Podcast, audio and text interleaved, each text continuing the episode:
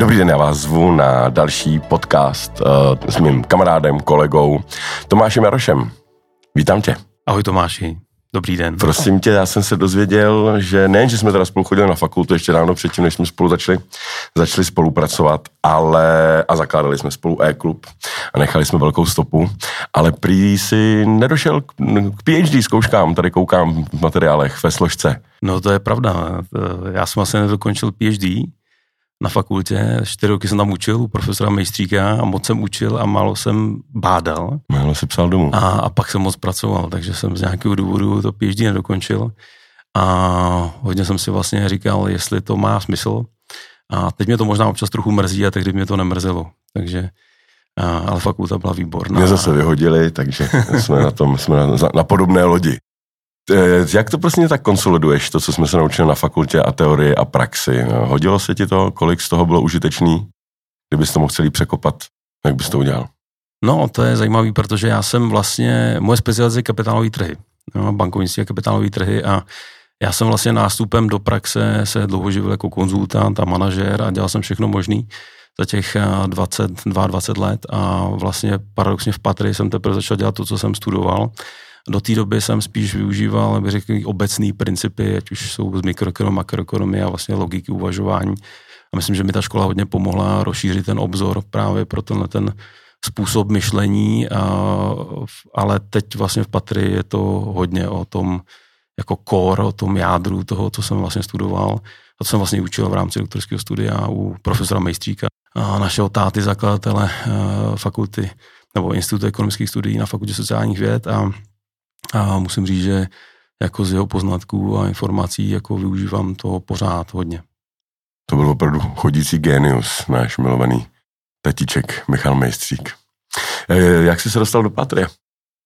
Tak to je taková docela dlouhá cesta. Já mm-hmm. se mhm. přiznám, že vlastně, já, když jsem studoval ještě na gymnáziu někdy v Sokolově, tak, tak jsem hrozně chtěl dělat uh, matfis a přijali mě na matfis, matiku, informatiku a a pak vlastně paradoxně jsem si přečet nějaký článek o burzovních makléřích na Wall Street. A říkal jsem si, to, to, to bych chtěl dělat. Tak jsem přemýšlel a zjišťoval, jaká cesta na to vede a zjistil jsem, že musím studovat ekonomii. A protože jsem chtěl jsou ty matematiky, tak mi jednou nějaký poradce na gymnáziu poradil, ať si zvolím právě Institut ekonomických studií, že to je někde mezi matfizem a ekonomkou. Jo. Takže jsem tam šel, vůbec jsem o toho nic nečekal a pak jsem byl překvapený, když jsem viděl ty přijímací zkoušky, které trvaly poměrně dlouho a sám si pamatuju z matematiky, to byla malá matematická olympiáda a byl jsem z toho tak, eh, tak nadšený, že, že jsem nakonec zvolil tuhle školu, takže tam to vlastně začalo někdy a ta moje cesta do Patrie a pak vlastně na té fakultě já jsem Patrii začal vnímat eh, že jo, velmi, velmi brzo, protože tam byli naši profesoři, já nevím, Zdeněk Tůma, že, který v té době byl hlavní ekonom, Patria Finance, pak tam byl uh, Ondra Schneider, potom David Marek Vláďa Kreidl, vlastně naše starší spolužáci, takže já jsem Patry měl hrozně jako zafixovat nějaký dream job dělat v mhm. Patry mm-hmm. a dokonce po bakářských zkouškách v roce 98 nebo 1998, tak jsem vlastně poslal přihlášku do Patrie, ještě jsem tam neměl bakářské zkoušky hotový, nikdo se mi nevozoval a po 20 letech jsem do Patry nastoupil rovno jako, rovno jako, jako CEO, CEO, takže že Pedra, Pedra Pika si, si vzpomínám blahé paměti, to byl ne. taky úžasný, úžasný člověk, který se nás tam zval vždycky v pátek s Radkem Špicerem na tříhodinové filozofování o, o ekonomii, o světě a vůbec. Takže ty mm. teď sedíš na jeho, na jeho krásném křesle. Měl takovou křeslu z, Lux, eh, z Harvardu, takovou dřevěnou, velkou koženou eh, křes, eh, židli. Já jsem si říkal, že taky si někdy v budoucnu něco takového impozantního koupím. Taky jsem si to takhle představoval, ale nakonec jsem zkoušel, skončil v Open Space Weeku. Každý. Máš normální židle na kolečkách? Mám. No. Hele, tak eh, povídej mi trošku o, o, o, o tvém úvahách o, o, o, o Češích, o investování, o Pátry, jak, jak, jak, co, co vidíš, jak, jak vidíš vlastně eh, naši, naši zemi z tady toho pohledu? Tak asi všichni víme, že Češi jsou jako velmi konzervativní, takže jako hodně spoří, možná to ještě nějaká nějaká pozůstalost Rakouska, Uherska, že strašně rádi spoříme, ale hrozně málo investujeme, takže z toho hlediska taky docela málo pomalu akumulujeme naše bohatství. Takže Češi obecně investují docela málo. Já myslím, že mm, vlastně to nezmění ani zásadně ten loňský rok, kdy i když to byl pro řadu vlastně obchodníků cený papír rekordní rok, včetně Patrie, tak tak ten počet těch investorů stále v řádu jako několika vyšších desítek tisíc. Já si pamatuju, že jsme dostali ještě před covidovou érou nějakou studii OECD, která říkala, že zhruba v České republice online investuje asi půl procenta lidí. A v té době v západní Evropě to bylo asi 4%, takže osmkrát více. A samozřejmě v Spojených státech ani nemůžeme mluvit, jo, tam v podstatě akcie vlastní téměř každý, každý druhý dospělý člověk. A a že celá ta Evropa se nějak jako propracovává k tomu, k tomu pojetí těch investic přímých. Co je zajímavé na tom je, že vlastně Češi mají, nebo ne Češi obecně všichni mají jako víc a víc prostředků, jak investovat napřímo, protože mají ty mobily, mají to v ruce, mm. že mhm. můžou v podstatě sledovat ceny jako každou, každou vteřinu a mají možnost si v podstatě nakoupit pro akcie naopak, ale co vidíme, že samozřejmě těch příležitostí investičních je paradoxně jako míň z pohledu akcí, protože třeba za posledních 20 let už vlastně po, po dotcom bubble, vlastně po té eh, bublině, tehdy v roce 2000, kolem roku 2000, tak od té doby prostě zmizelo třeba z New Yorku téměř polovina jako akcí. Takže já myslím, že ochota investovat je čím dál větší, mohla by být podle mě ještě výrazně větší, ty nástroje na to jsou, podle mě se lepší finanční investiční gramotnost, ale paradoxně možná se snižuje nabídka postupně, protože a i tou velkou koncentrací majetku možná na světě se prostě spousta firm stahuje z burs a, a skupuje se. Naopak e, vidíme nový IPO, začínají fungovat nové mechaniky vlastně na těch trzích. A já si pamatuju, že vlastně, když jsem studoval, tak to bylo všechno v fundamentální analýze a zjišťovalo se, jak ta firma jako zdravá, jaký má takzvaná price earnings ratio a podobně. A dneska už se to hodně rozdělilo, kdy vlastně vedle těch hodnotových akcí se hodně investoři dívají na růstové akcie, je tady spousta nových jako IPOs, který v podstatě nebudou ne, nebo nevytváří žádný zisk. A, a podle mě v tom jako se zorientovat je možná těžší. A spousta lidí vidí, že tam je příliš možná jako volby, které se neumí zorientovat, takže si myslím, že to do určitý míry jako odrazuje ty přímý investory. Ale nárůst vidíme. Vidíme nejenom v Česku, kde to je pomalejší, vidíme v západní Evropě, kde podle mě v té do covidové době se ten počet těch přímých investorů jako minimálně zdvojnásobil. A samozřejmě pomáhá tomu určitě jako demokratizace investování, protože vidíme, že tady je spousta jako zahraničních platform, které v podstatě nabízí obchodování zadarmo a ty vlastně jako de facto přiblížili to investování široké populaci, nejenom samozřejmě v Americe, ale v západní Evropě, v Česku možná trochu míň a ty vlastně poměrně silně už jako konkurují těm institucím, těm velkým hráčům, který dřív vlastně ten trh vytvářeli, dneska ten, ten, ten fyzický osoby, ten retail na celém světě jako nabývá docela na síle. Takže jako vidíme velký trend v demokratizaci investování.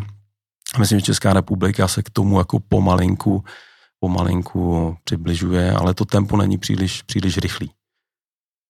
No a jak se díváš na, na díváš se škarohlicky, nebo, nebo jakým způsobem se díváš na, na Ether, nebo vlastně tu, tu akci, co se stala, ten boj těch malých proti velkým, eh, co se týče GameStop akcí a, a další věcí. Vnímáš to jako popularizaci, která, která, která bude doprová průvodním jevem, nebo to vnímáš jako třeba možná začátek konce eh, těchto investičních společností, jak je známe? No, to je těžký říct asi teď. Já si myslím, že v první řadě jako do určitý míra tom něco sympatického je, protože si myslím, že to vlastně vytváří nějaký jako efekt, kdy vlastně ta dominance určitých třeba hedge fondů nebo institucionálních hráčů ne, není tak silná. A na druhou stranu to vlastně nás možná jakoby v té analýze akcí vede někam jako do pozadí, možná ještě někam k té psychologii DAVu a, a analýze toho, jak vlastně se ten DAV jak ten DAF funguje a, a vlastně paradoxně jakoby tady ta demokratizace možná nás vede zpátky k tomu, že možná odstupem od takový ty fundamentální analýzy těch expertů možná někam jako k analýze, nechci říct technický, technický. Ale, ale možná ještě úplně té analýzy e, DAVu, kterou myslím, že už někdy v roce 1920 jako zpracoval tehdy Kostolány, jestli se tu nepletu, takže no, vlastně něco jde dopředu a něco vlastně paradoxně možná jde jakoby dozadu.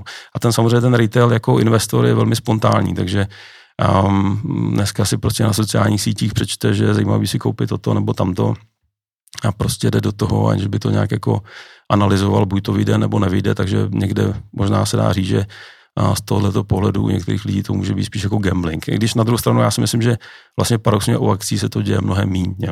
Když vidím, co se děje na kryptoměnách, tak tam samozřejmě tyhle ty efekty, kde navíc je to jako extrémně bez fundamentů, se dějí jako řádově úplně v jiném rozsahu. Eh, co ten uplynulý rok eh, v covidu, vím, že se hodně lidí bavilo tím, že se začalo investovat sami, ale jak to dopadlo na vás jako na patry, ten, ten rek, který snad už je za náma? Tak my asi patříme jako mezi ty odvětví, které jsou trošku vítězové toho covidu. Jo.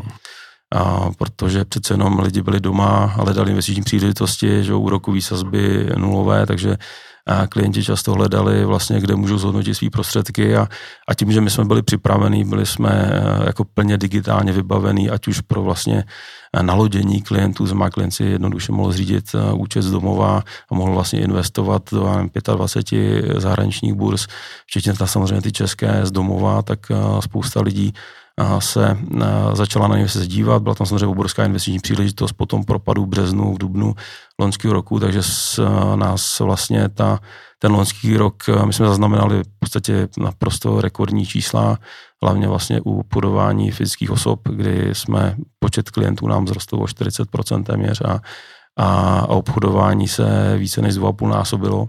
Za rok. Za rok, a, takže jsme vlastně dosáhli vlastně rekordního to výsledku. Rekordní růst? Jak za posledních, vlastně v celé historii Patrie jsme dosáhli nejlepšího výsledku v pohledu na obchodování fyzických osob. Hmm. Hmm.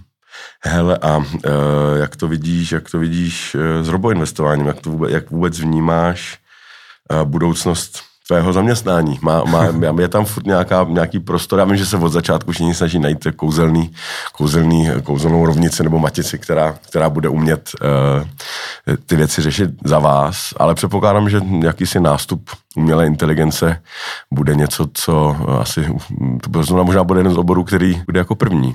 Tak my samozřejmě se na to díváme, máme naše algoritmy, eh, máme i vlastně no, nový produkt, který jsme Indigo, což je vlastně jako robotické nebo automatické investování. Já bych tomu neřekl ještě úplně robotické, protože my zatím žádnou velkou artificial intelligence nemáme, nebo umělou inteligenci. A nicméně vidíme, že jako podle nějakých statistik až 80, 80 až 90% veškerých jako investičních rozhodování někde na pozadí řídí algoritmy jo, nebo roboti možná už i ať už to vlastně ve finále zmáčkne člověk, ten nákup nebo prodej, tak prostě zatím je nějaký doporučení, který z těch velkých čísel vychází. A, a to samozřejmě vede i k nějakým jako novým trendům na tom, na tom trhu, protože ty algoritmy se nějak chovají. Možná to hezky bylo vidět v loňském roce, kdy si myslím, že ty, to, ta humánní inteligence, ty lidé možná v některých případech udělali lepší investiční rozhodnutí, protože samozřejmě většina těch alg je nějakým způsobem namodelovaná na, na časových řadách a že my jsme studovali poměrně dost statistiky ekonometry na škole, tak víme, že všechny ty, ty analýzy časových řád jako fungují do určitý míry, ale v momentě, kdy přijde nějaký exces typu právě nějakého obrovského poklesu nebo nárůstu, tak najednou ty časové řady trošku si s tím perou a neví, co s tím mají dělat.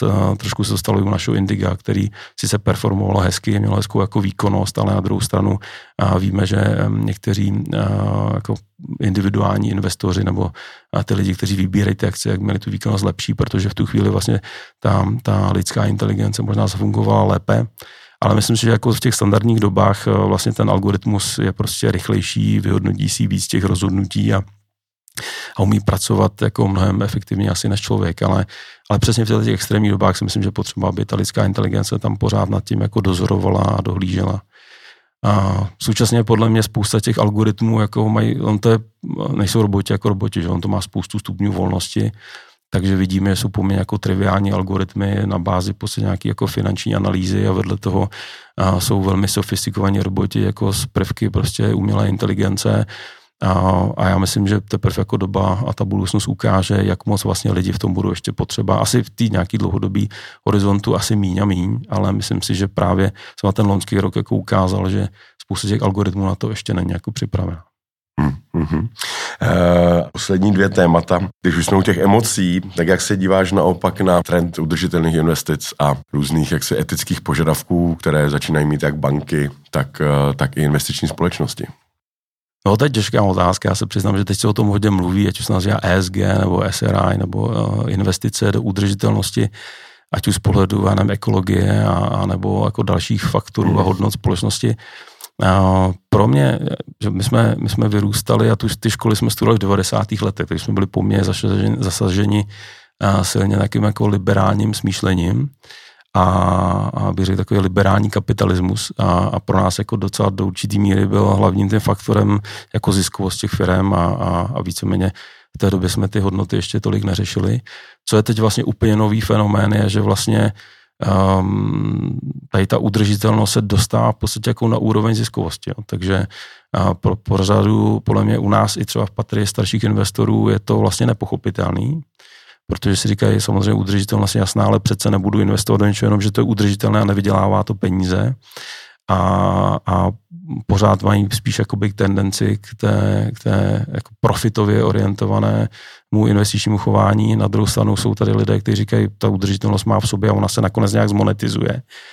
A, a, a podle mě teď je to hrozně těžký a bude, jako myslím, to celé o tom hledat jako balanci mezi tím, aby to bylo udržitelný nejenom z pohledu jako přírody společnosti, ale aby to mělo i udržitelnost ekonomickou. A to myslím, že není ještě úplně tak triviální a vidíme, že spousta jako udržitelných investic sice vydělává, ale může to být právě pod trendem určitýho určitý davovosti, že vlastně všichni říkají, mm, ono vlastně nakonec se do toho ty peníze nasypou, často ty státní, ty dotace a podobně.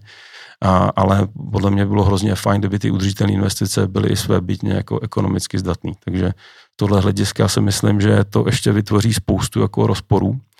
A, a samozřejmě ta cesta jakoby k jasný definici té udržitelnosti ještě jako bude dlouhá, protože jako dneska vlastně neexistují nějaké poměrně jasně vymezené ratingy, všechno se to velmi zjednodušuje na já nevím, produkci CO2 a podobně.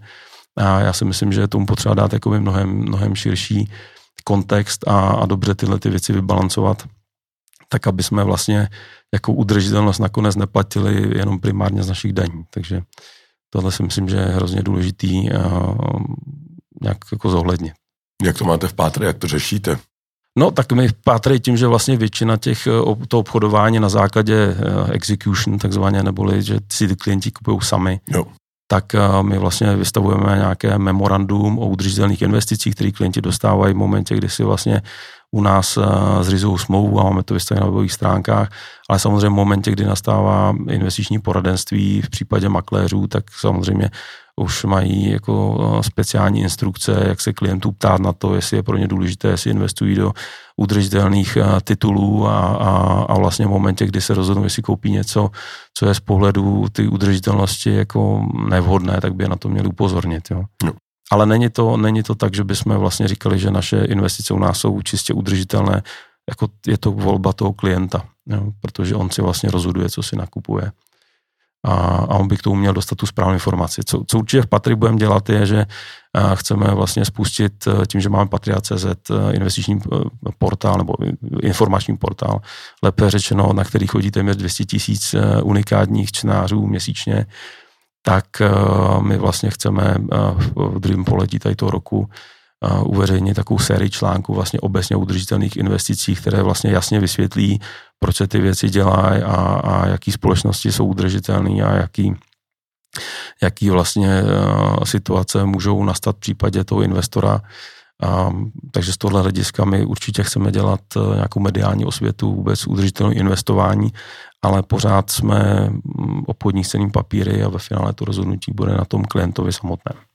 No a do budoucna, jak to vidíš, Pátria, pro sebe, chtěl bych se tě zeptat, jestli by si svému dítěti doporučil uh, stát se makléřem, studovat ho. Tak nevím, jestli úplně makléřem, protože on samozřejmě makléř musí mít nějaký dispozice a nevím, jestli moje děti znovu budou mít dispozice na makléře, ale určitě bych jim jako doporučil investovat, protože když se podíváme kolem sebe, tak uh, co vlastně vytváří hodnotu jako v těch společnostech. Samozřejmě, když se budeme o ekonomických hodnotách, tak jsou to firmy, je to soukromý sektor a velké firmy, které jsou na burze. A já si myslím, že vlastně a do dneška se vlastně trochu pozastavu nad tím, když třeba někdo otvírá penzijní spoření dětem, takže vlastně nedá ten, to, to, to nejvyšší, nejdynamičtější spoření, do, který vlastně investuje primárně do akcí a do akciových fondů indexů, protože dlouhodobě vlastně největší výkonnost mít firmní sektor. A samozřejmě je volatelnější, ale ta, ta hodnota ekonomická prostě primárně stojí na, na společnostech, které drtě většině jako jsou reprezentovány, ať už jsou v amerických, evropských nebo azijských indexech. Takže určitě bych svým dětem doporučil, aby svý peníze odkládali jako z velké části do akcí. A budoucnost Pátrie? Tak budoucnost Patrie, my teď, eh, my jsme byli schváleni KBC skupinou, jako vlastně, děkuji, jako, jako vlastně taková platforma hlavní pro středně východní Evropu, a, takže teď eh, vlastně se snažíme přebrat eh, pobočku KBC v Maďarsku a, a připravujeme se vlastně na vstup do Maďarska, začínáme notifikační proces s Maďarskou národní bankou, vlastně obsluhujeme slovenské klienty z České republiky a, a máme nějaké diskuze s Bulharskem, takže tam, kde vlastně KBC působí v rámci středně východní Evropy, tak to my jsme rádi postupně začali působit i my a, a tím vlastně a i do určitý míry jako zvedli hodnotu Patria i v tom smyslu, že ten náš biznis je primárně o IT a online obchodování, a samozřejmě, když budeme používat jednu platformu ve více zemích, tak eh, ty náklady se jako postupně rozředí a my budeme být schopni být jako dlouhodobě života schopný, protože obecně ten náš sektor, já bych to trochu přirovnal eh, aerolinkám. Hmm. Že vlastně uh, byly tam ty tradiční aerolinky, pak tam nastoupily ty low costové aerolinky a, a teď mají všichni problémy. My jsme rádi se vlastně dostali do situace, kdy ten náš sektor jako přežije a bude dál dávat vlastně možnost klientům investovat tady z toho mobilu nebo z toho počítače, jako napřímo na těch burzách, aniž by museli složitě někam um, se registrovat na nějakých jako zahraničních platformách, aby vlastně tahle služba, tato ta kvalitní služba zůstala pořád uh, Čechům a nejenom Čechům, možná všem jako středoevropanům k dispozici. Já moc děkuji a držím tě palce. Já ti děkuji. Děkuji za rozhovor. Měj se krásně tvé. Taky. Naschledanou.